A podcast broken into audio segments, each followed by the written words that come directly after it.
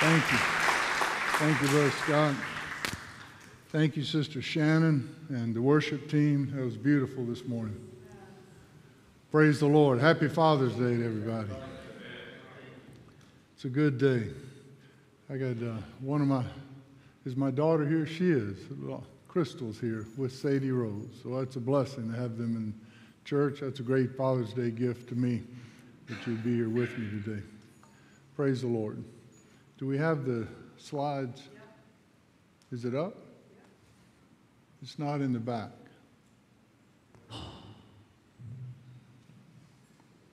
They'll fix that. Anyway, it's a, it's a responsibility of the father to love his family, provide, protect his family, and provide for his family. And uh, that's a hard job. People take fathers for granted sometimes. So if you have an opportunity just to do something special for your dad today, you should do it because it's a, uh, an awesome thing that we do in this country to acknowledge one day a year that our fathers are special.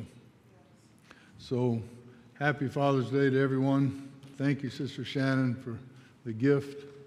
We appreciate that. Oh, it's not for me. It's not from you. It's from the church. All right. The clicker's not working. That doesn't surprise me. Anyway, Jesus was a master storyteller. And uh, he told parables. When you look at the teachings of Jesus, you realize that he wove parables through everything he taught. And he taught many, many, many parables. And he could tell a story like nobody else. And what he was doing was always teaching lessons through stories. So we're going to look at the parable today that will reveal the Father's heart. This is Father's Day, so I want you thinking about God your Father and the heart of the Father. Next, please. There's two groups of people in Luke 15. If you turn in your Bibles, if you brought your Bible, if not, you can look on the screen. Luke 15.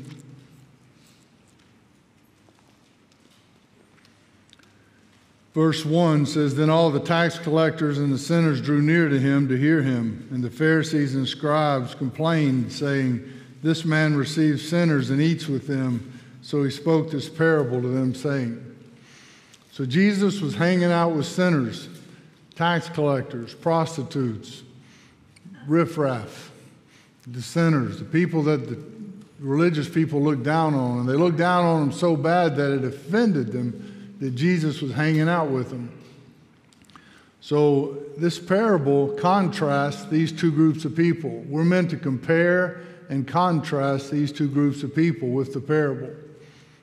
The parable is about the sinners and the religious people, the Pharisees and the scribes. So, when you look at the parable, it's not just the parable of the prodigal son, it's the parable of the two lost sons. It's a quite a big mistake a lot of preachers make when they just preach the first part of the parable. Because the real purpose of the parable was for the Pharisees to see themselves in the story. So it's about these two groups of people. Let's read it. Well, he first taught the parable of the lost sheep, then he taught the parable of the lost coin, then he teaches a parable of the two lost sons, starting in verse 11. Then he said, A certain man had two sons, and the younger of them said to his father, Father, give me the portion of goods that falls to me. So he divided to them his livelihood. And not many days after, the younger son gathered together, journeyed to a far country, and there wasted his possessions with prodigal living. But when he had spent all, there arose a severe famine in the land, and he began to be in want. Then he went and joined himself to a citizen of that country, and he sent him into his fields to feed swine. And he would gladly have filled his stomach with the pods that the swine ate, and no one gave him anything. Next slide, please. But when he came to himself, he said, How many of my father's hired servants have bread enough and to spare, and I perish with hunger. I will arise and go to my father and will say to him, Father, I have sinned against heaven and before you, and I'm no longer worthy to be called your son. Make me like one of your hired servants. And he arose and came to his father. But when he was still a great way off, his father saw him and had compassion, and ran and fell on his neck and kissed him.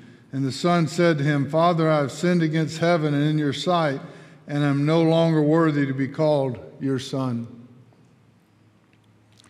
But the father said to his servants, Bring out the best robe and put it on him, and put a ring on his hand and sandals on his feet. And bring the fatted calf here and kill it, and let us eat and be merry. For this my son was dead and is alive again. He was lost and is found, and they begin to be merry. Now his older son was in the field, and as he came and drew near to the house, he heard music and dancing. So he called one of the servants and asked him what these things meant. And he said to him, Your brother is come, and because he has received him safe and sound, your father has killed the fatted calf. But he was angry and would not go in. Therefore his father came out and pleaded with him. So he answered and said to his father, Lo, these many years I've been serving you. I've never transgressed your commandment at any time, and yet you never gave me a young goat that I might make merry with my friends. But as soon as this son of yours came, who has devoured your livelihood with harlots, you killed the fatted calf for him. And he said to him, Son, you're always with me, and all that I have is yours. It was right that we should make merry and be glad, for your brother was dead and is alive again, and was lost and is found. What a great story. Jesus could tell a story like nobody else. And he, in all the parables, there's great hidden meaning there. And what you learn from this parable basically is every human idea about how to connect with God is wrong. God has a God idea about how to connect with God. There's a way to connect with God through the truth, through Jesus Christ. But every human idea all over the world about how to connect with God is wrong. The other thing we learn here is the door is always wide open for a sinner to come home. If there's someone that's being a, living the life of a prodigal son or daughter, God's got his door open for you, the Father, and he wants you to come home.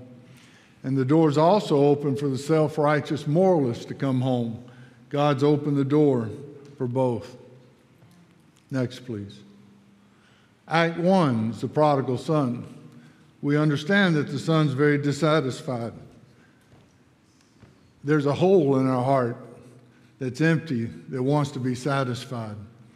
And I don't know about you, but I've, I looked in the world. I went out into the world and deep into the world trying to fill the hole in my heart, trying to find satisfaction. And this was a problem of the younger son. He was just living there with his father and his brother, and he was dissatisfied. He was looking for something. The old country song says, looking for love in all the wrong places. So he was going to set out and try to find the answer to get this hole in his heart filled. So he said, Give me my share of the estate. Now, the way it was in that culture back then, the older son got two thirds and the younger son got a third because the older son got a double portion, all the rest of the kids. So in this case, it would be two thirds and one third. So he's asking the father, he's saying, I, I want my stuff now but I don't want you. He's very disrespectful to the father. Basically, is to wish him dead. He could care less about the father. He just wanted the father's stuff. He wanted his inheritance. So he demanded it. He demanded the inheritance. He wants the father's things, wealth and money, but doesn't want the father. In that culture, what uh, of 2,000 years ago, back in that Eastern world they lived in, it would have been appropriate for the father just to violently drive the son out of the house for behaving in such a way. What the son was doing was unthinkable, it was unheard of. No, nobody would ask for your, your inheritance up front like that. But the father didn't. He, he went and sold one third of his land and he endured the rejection of the son. So the boy was deceived. He thought leaving home would make him happy. He wanted to enjoy life. He wanted to enjoy the pleasures of sin. Next, please. So he departs and spends all his money. He delights in the pleasure of sin. Sin looks really good at first. How many know sin will lie to you? It, it has a shine on it. There's a, a false glory to it, and it makes people do stupid things in life. And uh, we've all been there and done that. Sin will lie to you, it's, it's deceitful. But he was delighting in the pleasures of sin for a season. He enjoyed the prostitutes. He was probably drinking and drugging. No telling gambling. No telling what he was doing out there. But we know he went through the money in a short period of time. He squandered all the money, lost all his money, all his friends. He lost everything. He, he reached a place of despair. He was in a pig pen. He was feeding the swine and didn't even have food to eat himself. And all he could eat was this food they fed the pigs. So he, now this, this delighting in sin now changed its tune and it turned into despair. Once he lost everything, he had nothing. He had, had no more money to enjoy the pleasures of life that he was out there trying to enjoy. It will leave you disillusioned, sin will. The Bible says the wages of sin is death, but the gift of God's eternal life through Jesus Christ our Lord. The Bible says a soul that sinneth shall surely die. It kills, kills your dreams. It, it's death to happiness, to peace, to security. So the Bible says this boy comes to himself. He, that's where, when you're working with people out in the world and you're trying to help them and you're trying to help them and you're doing everything you can for them, you realize you can't do one thing for that person until that person hits rock bottom and finally comes to himself. This is what happened to the prodigal son. He, was, he had had enough of it. He didn't want the world anymore, what it offered. So he came to himself and he went home. He humbled himself and started his journey home. What he realized that this, this home speaks of relationship with the Father. When I talk about going home in this parable, going home to your relationship with the Heavenly Father. That's, that's what home speaks of. So the door's open for all sinners to come home to the Father. He went to the Father and said, Won't you make me as one of your hired hands? Just make me like a servant and I'll pay you back. He had a plan. He said, I'd sinned against heaven and against you, so just make me a hired hand. And the Father would have none of that. The Father didn't want his plan. The Father just had his open door and his arms wide open, ready to receive his son. So the son repented. He got a new attitude. He went home. Next slide, please. The heart of the father. You got to think about the father's heart in this whole story. The first thing we see, the heart was wounded. The, the boy had left him, had rejected him, and didn't want his love, didn't want his presence. He just wanted his stuff. A lot of people just want stuff from God. They could care less about God. They just want the stuff. They just want to be blessed. So the father endured the son's rejection. Then he wondered about him continually, like we would as a parent. He waited patiently for him, watching for him, never giving up on him.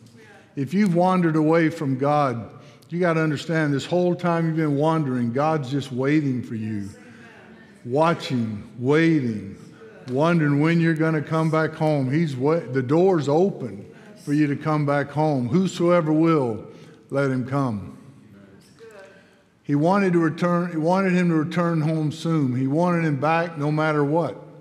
If you're separated from God today, he wants you back.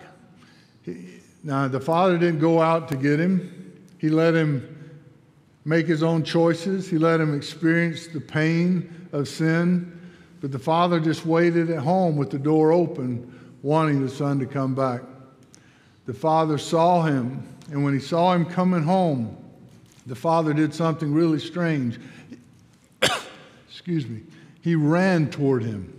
You wouldn't do this in that culture either. A mother might run or kids might run, but a patriarchal father wouldn't lift his robe and run after a son.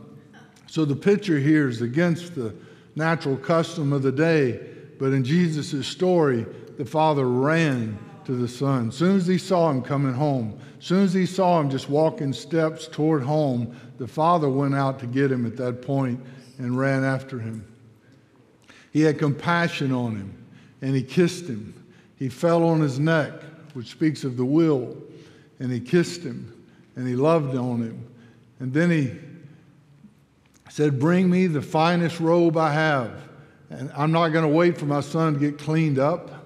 I'm just going to put a robe on him and cover up all of his dirt. God doesn't wait. You don't have to get cleaned up before you come to God. You come to God just as you are. You just come to God. And He'll put his robe on you. He'll put the robe of righteousness of Jesus Christ on you and cover you from which covers all your sin, cleanses all your sin. So he put a robe on him, then he put a ring on his finger, he put sandals on his feet, and he killed the fatted calf and said, Let's have a party. We're going to have a feast. This is going to be a feast like no other feast. For my son was once was lost, but now he's found. He was dead, but now he's alive again. So just like in the parable of the lost sheep and the parable of the lost coin, it talks about how all the angels in heaven rejoice when one sinner comes home. So the Father's heart, next slide, please. You'll see that it's full of forgiveness, acceptance, restoration, and rejoicing.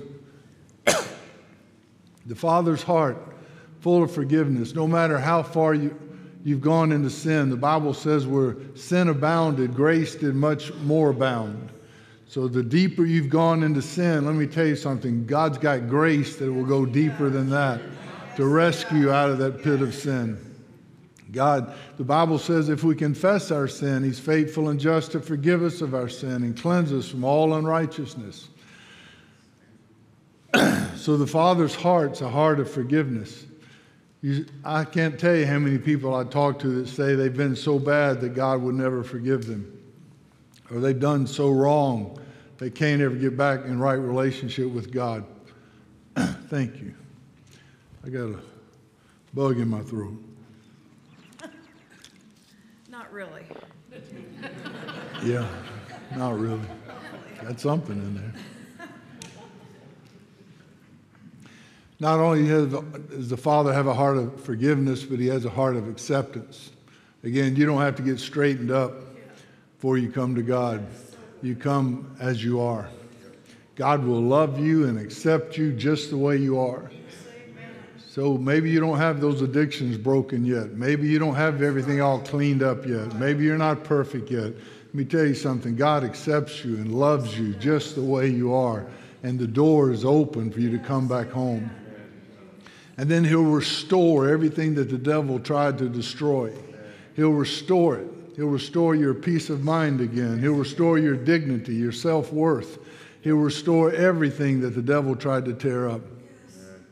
And then there's rejoicing in the heart of the Father every time a sinner comes home.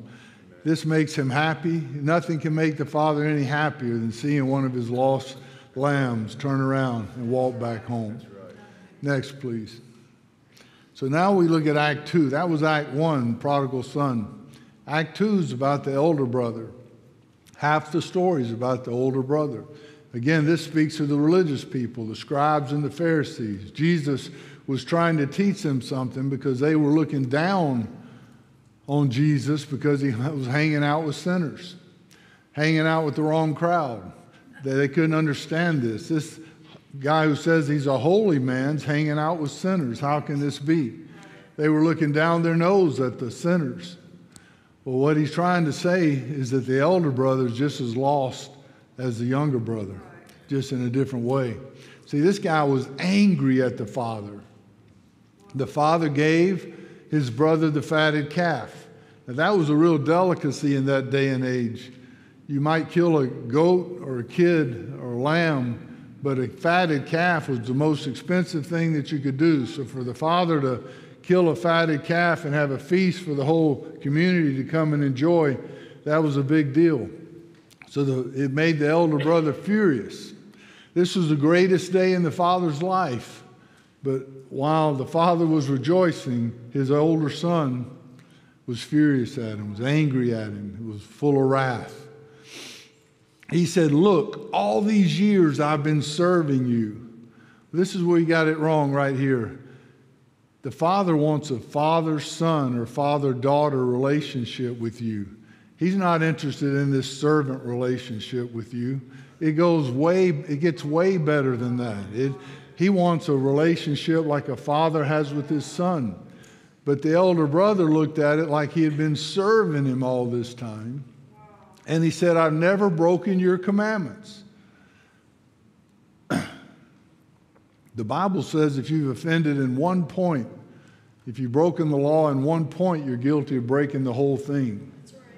The Bible says all have sinned and come short of the glory of God. So for him to say, I've never broken a commandment, is just blindness, is self righteousness. He's so self justified in his mind, he doesn't, he doesn't have a list of things that he to repent of. He had never done anything wrong. Some people are so morally good that they can't see themselves they don't see themselves as a sinner in need of a Savior. They don't see themselves in need of Jesus.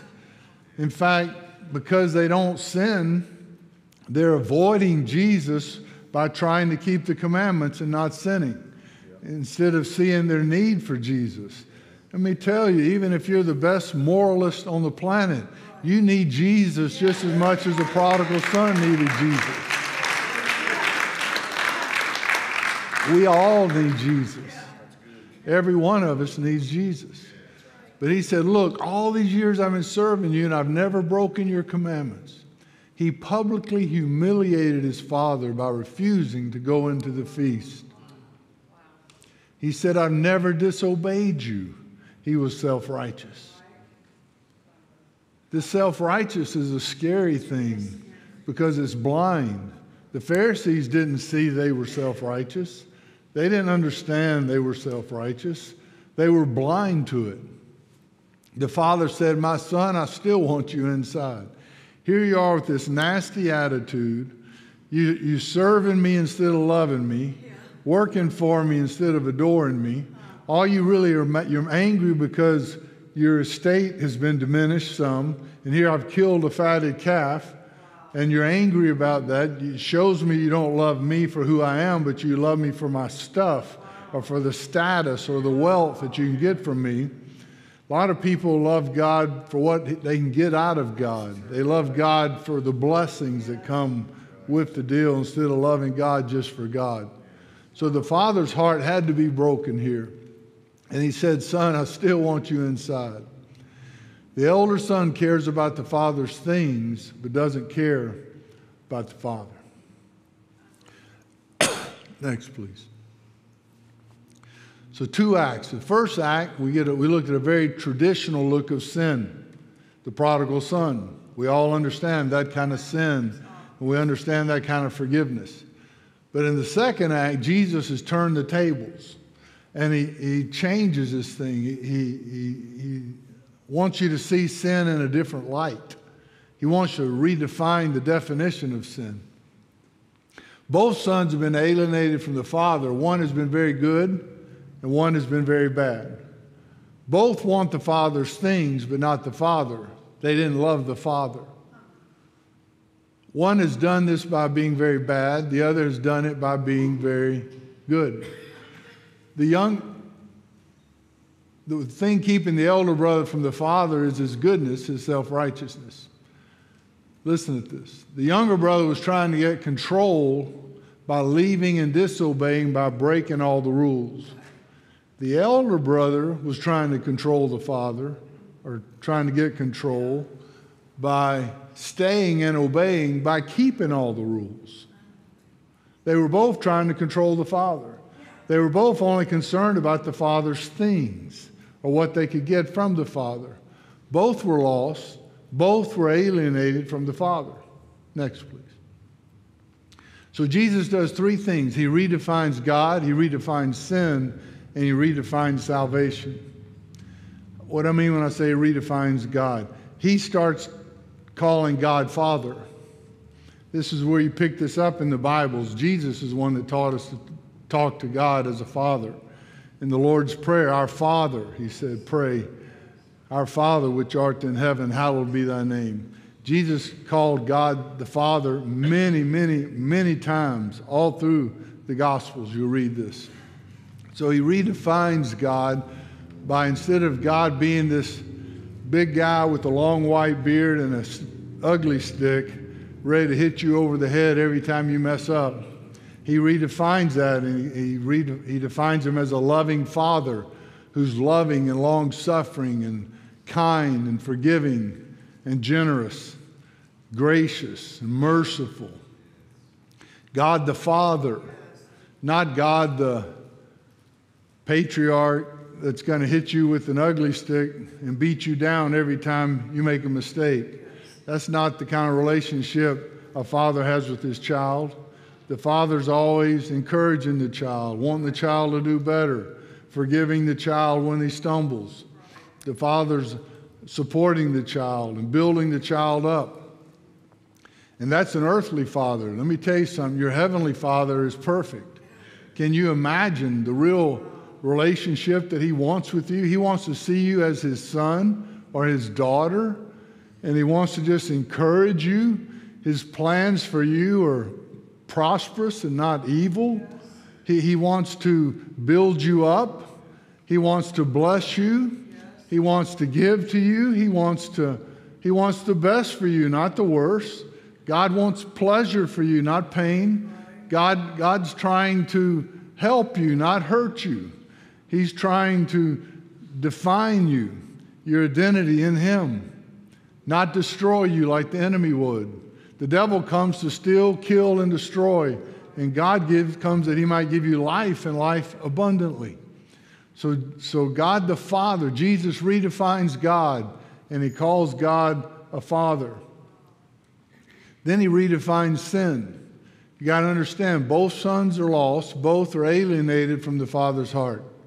The prodigal and the elder brother are lost here. Each used the father to get what they really loved status and wealth. One was very good, one was very bad, but they both were lost. In the end, the bad son was saved and the good son was lost. He was proud of his goodness, he was self righteous, he thought he had never disobeyed God. So, the beginning of parable, there were two groups of people sinners and religious people. Now, we want to think that the good are in and the bad are out. But that's not what this parable is teaching at all. It was the bad one that got saved and the good one that wound up lost, still outside of the house. Jesus is, is turning this thing upside down. Again, we think, I can't tell you how, what percentage of the world thinks that if they're just good people, that they're going to go to heaven. These are what you call moralists. They're, they live good, clean lives. The religions are full of them. There's all kind of cults full of these kind of people. These people that are living, many of these systems of belief teach that the better life you live, the greater reward you have in heaven. So they live good, clean, moral lives. But let me tell you something. Jesus said these type people are just as lost as the prodigal sons. They're just as lost. For all have sinned and fallen short of the glory of God. The soul that sinneth shall surely die. They're just as lost. So he says, we want to think the good are saved and the bad are lost. And Jesus is flipping that upside down on us. Next. There's two ways to try to connect with God are two ways to try to make things right. Or I could say two ways to try to find peace and fulfillment and happiness. And these are the two groups again. We could use these words moral conformity or self discovery. Again, that's the younger son and the older son. The older son being the moral conformist, and the younger son who experienced self discovery. He went out to explore the world and he came to the end of himself. He's the one that got saved, not the moralist. Jesus says, You're both wrong, both are lost. Religious people say the good are in, the bad are out. but it's the humble that are in and the proud that are out. It's the people that they know that needs God's grace that are in. Two ways to be your Savior and Lord. Two ways to try to get control of the Father's stuff. Living a very bad life or living a very good life. Both we're trying to control. If you're obey God and try to please God just to get God to bless you, you think God owes you a blessing because you live such a good, clean life, then you need to take a look at yourself and ask yourself if you're an elder brother. We need to love God just for God. We need to obey God and please God and serve God just, just so we have God in our life. It's a relationship with our Father. We have a seat at the Father's table. We can sit down and eat with our Heavenly Father and love on our Heavenly Father and receive from our Heavenly Father. Not because He's going to give me stuff and bless me, but just because He's God. Hope y'all see that. Religious people obey God to get things. Gospel people obey God to get God, to love Him, to delight in Him, to obey Him. Elder brother was judgmental. He was angry. He thought the father owed him. Elder brother obeys father, the father to get stuff, not out of love. He did not love his father. He was angry because his estate was diminishing, and the father killed the fatted calf, and he was furious at the father. So obviously, he didn't care about the father, he cared about the stuff. Next, please. The third thing, Jesus redefined God, he redefined sin, then he redefined salvation. And he said moral conformity or self discovery leads to self justification, which is being your own Savior and Lord, or trying to control things, trying to control God. Either way, moral conformity or self discovery, if both have the root motive in trying to control God, then the motive's wrong. Being religious or irreligious, both groups are lost. Most people think the good are in, the bad are out. So in this story, both are outside the house. And the father goes outside the house for both of them. He, he went out the house to get the prodigal son, put the robe on him to bring him in, and the prodigal son came in the house. In the story, the elder brother, he was outside. The father had to go outside of the feast to talk to this angry elder brother, and the elder brother, he couldn't talk him in. The younger son went in. The elder son never went back in the house. Again, going in the house speaks of a relationship with the Father. So being religious or irreligious, both can be wrong. Most people think the good are in, the bad are out. In this story, both are outside the house. The gospel says, Come back home just as you are and repent of your sins and give your life to Jesus Christ, the one who died in your place. Whether you're a moralist or self discovery, prodigal son or daughter, God says, just come back home. Just come back home. Repent of your sins. Give your life to Christ and come back home. Next, please. There's three things we need to do to be saved. We need the initiating love of the Father.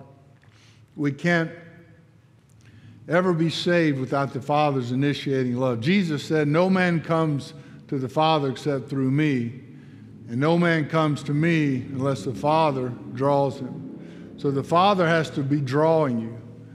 Uh, so we have to have the initiating love of the Father. You'll never seek him unless he first seeks you. The Father went out to both sons to bring them in. Now, Jesus knew that the Pharisees, the religious people, were going to try to kill him. He knew they would succeed in this, that they would kill him. And yet he was still, still begging the elder son to come back home, to come inside the house. So we need the initiating love of the Father. We need to learn how to repent of something beside our list of sins. Now, the prodigal son had a whole long list of sins that he could repent of. He, had, he knew what he had done wrong. He knew, he knew what was wrong, what was right. He repented of his sins. The elder brother didn't have a list of sins, he didn't have anything to repent of.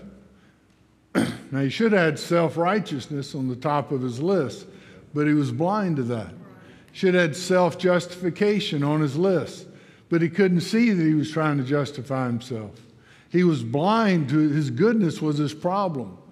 So if you're a religious, a moral conformist, or a real religious person who's never sinned, you don't have anything to repent of, then you need to repent of the very reason that you did a good thing. What was your motive? Were you trying to control God? Were you trying to get God to bless you? What, how are you going to come back in the house? Only through repentance. The only way you can ever get right with God is to repent of your sins and ask Jesus Christ to cleanse you of your sins, cleanse you from all unrighteousness. So you have to repent of something. So you need something other than the list to repent of. I wrote it this way A Christian has learned to repent for reasons he did anything good, repent of the self righteousness itself.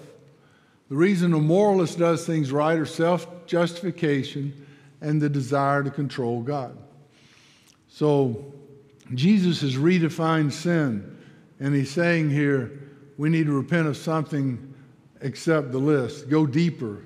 Go deeper in your motives. What are you a self-righteous person? Are you a have you self-justified yourself? Are y'all following what I'm saying there? All right. And then we need to be melted and moved for what it costs God to bring us home. So, elder brother is angry, and uh, Jesus is showing the Pharisees what they look like. Elder brother should have brought the younger brother home. It was the real place of the elder brother. He should have gone and got him, got him out of the pig pen, wrapped his arm around him, brought the boy home all the way to the father. That's the place of the elder brother. So we have a true elder brother, and that's Jesus Christ. And our Jesus Christ, what did he do? He went and paid the price for our sins to bring us home. We were lost. We were all undone without Jesus. And Jesus went to the cross and was stripped naked so we could have a robe to cover us. He was stripped naked and bore a crown of thorns and was bruised and beaten at a cross. What was the cost to bring us home? It cost Jesus his life. It cost the Father his only begotten Son. There was a great cost involved in getting us back home. Jesus was stripped naked so we could be clothed. He paid the debt we owed. Jesus brought us home at a tremendous cost to himself. I want to read this Isaiah 53. Next slide. Surely he hath borne our griefs and carried our sorrows. Yet we esteemed him stricken, smitten by God, and afflicted. But he was wounded for our transgression, he was bruised for our iniquities. The chastisement of our peace was upon him, and by his stripes we are healed. All we like sheep had gone astray. We have turned every one to his own way, and the Lord laid on him the iniquity of us all. So powerful. Jesus came and took our place. He paid the price. We owed the debt. He paid the debt in full. Jesus Christ the Bible says here in 2 Corinthians 5:21, my favorite scripture in the Bible, God made him who had no sin to be sin for us, that in him we might become the righteousness of God. God made him who had no sin, he was perfect, to be sin. He took all our sin upon himself. So therefore, this is how he became sin by, by bearing the iniquity of us all, by bearing the weight of the sin of every human being. He took it all upon himself at the cross that we might become the righteousness of God. And the application here, next slide. This is my last slide. Moralists and self discovery are both wrong. The religious and the irreligious are both wrong. you might say, Where does that leave me? Well, I hope it leads you on the side of the cross. There's a third group of people that are Christians, that are born again. That we obey God and serve God and please God that we might have a relationship with God, just that we might have God Himself. We're not trying to get God's stuff, we're just trying to get God. I just want God in my life. I couldn't live without Him. I need him every morning that I go pray and I read my Bible. I, I need the presence of God. I need the personal relationship. I need to hear his voice. That's part of a relationship with him. The Bible says, My sheep hear my voice and they follow me. So, moralism and self discovery, both those avenues are wrong. So, most, that, that covers most of the world's thinking about how to connect with God, is in one of those two camps. And both look down on the other camp.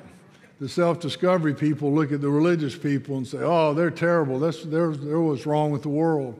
And the religious people look down on the self discovery people and they say, they're, they're what's wrong with the world. They're, but it's just two different ideologies, both trying to connect with God, both trying to find happiness and fulfillment and satisfaction, and neither one can find it because it's not there. All that's only found in Jesus Christ. So this parable is really about the elder brother, the Pharisees. Are you mad at God? Are you mad at people today? Are you angry? If you're angry, you might want to look at that and see what are you really angry about. The elder brother was furious at God the Father. The main thing between us and God is our goodness, our good works. We need to learn to lay all our goodness down at the foot of the cross. Let me say that again. We need to learn to lay, you say, well, I thought we laid our badness down at the foot of the cross. You do. You lay your sins down at the foot of the cross. But our goodness, our good works with wrong motives, could be the very thing keeping you from God. So you need to learn to lay your goodness down at the foot of the cross.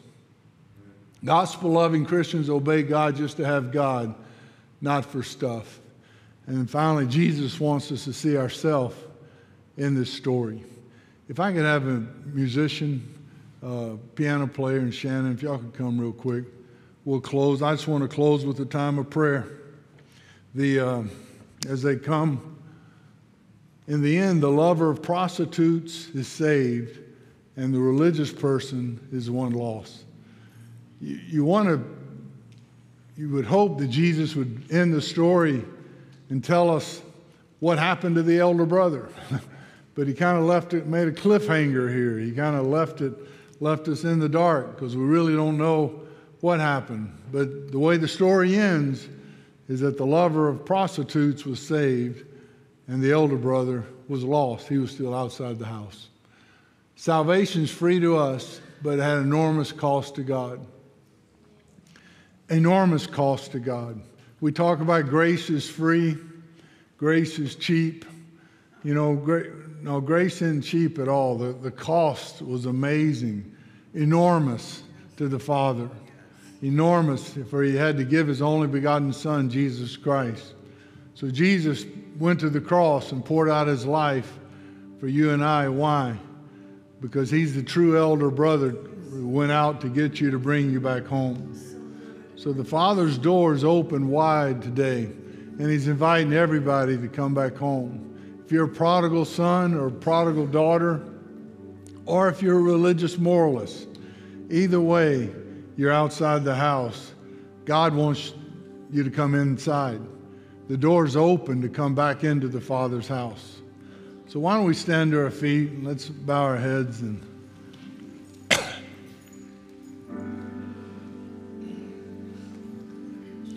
Heavenly Father, in the name of Jesus, I thank you for the story of the two lost sons. And I pray that we learned truth from this today, that our understanding would be enlarged, that we could see ourselves in the story, and we could know how to pray. Lord, if there are prodigals in the building today, people are just running from God, I pray that you'd reach out and take a step toward them, that they could feel your presence, that you want them to come home, that you're beckoning them to come home, that you're asking them, that you're begging them to come home. Come home. Come back to the Father. Come back to a right relationship with God. Lord, I just pray right now in Jesus' name that if there are any prodigals in the building, anybody been running from you, that they would just walk down this aisle right now so they could get prayer, that we could pray for them, because I know you want them to come home. And Lord, I pray for the religious moralist, for the person doesn't have a list of anything to repent of. I pray that you'd work on their hearts and minds and help them see that they need to let go of this self righteousness and self justification because we all need you, Jesus. We all need you. I pray these things in the precious name of Jesus.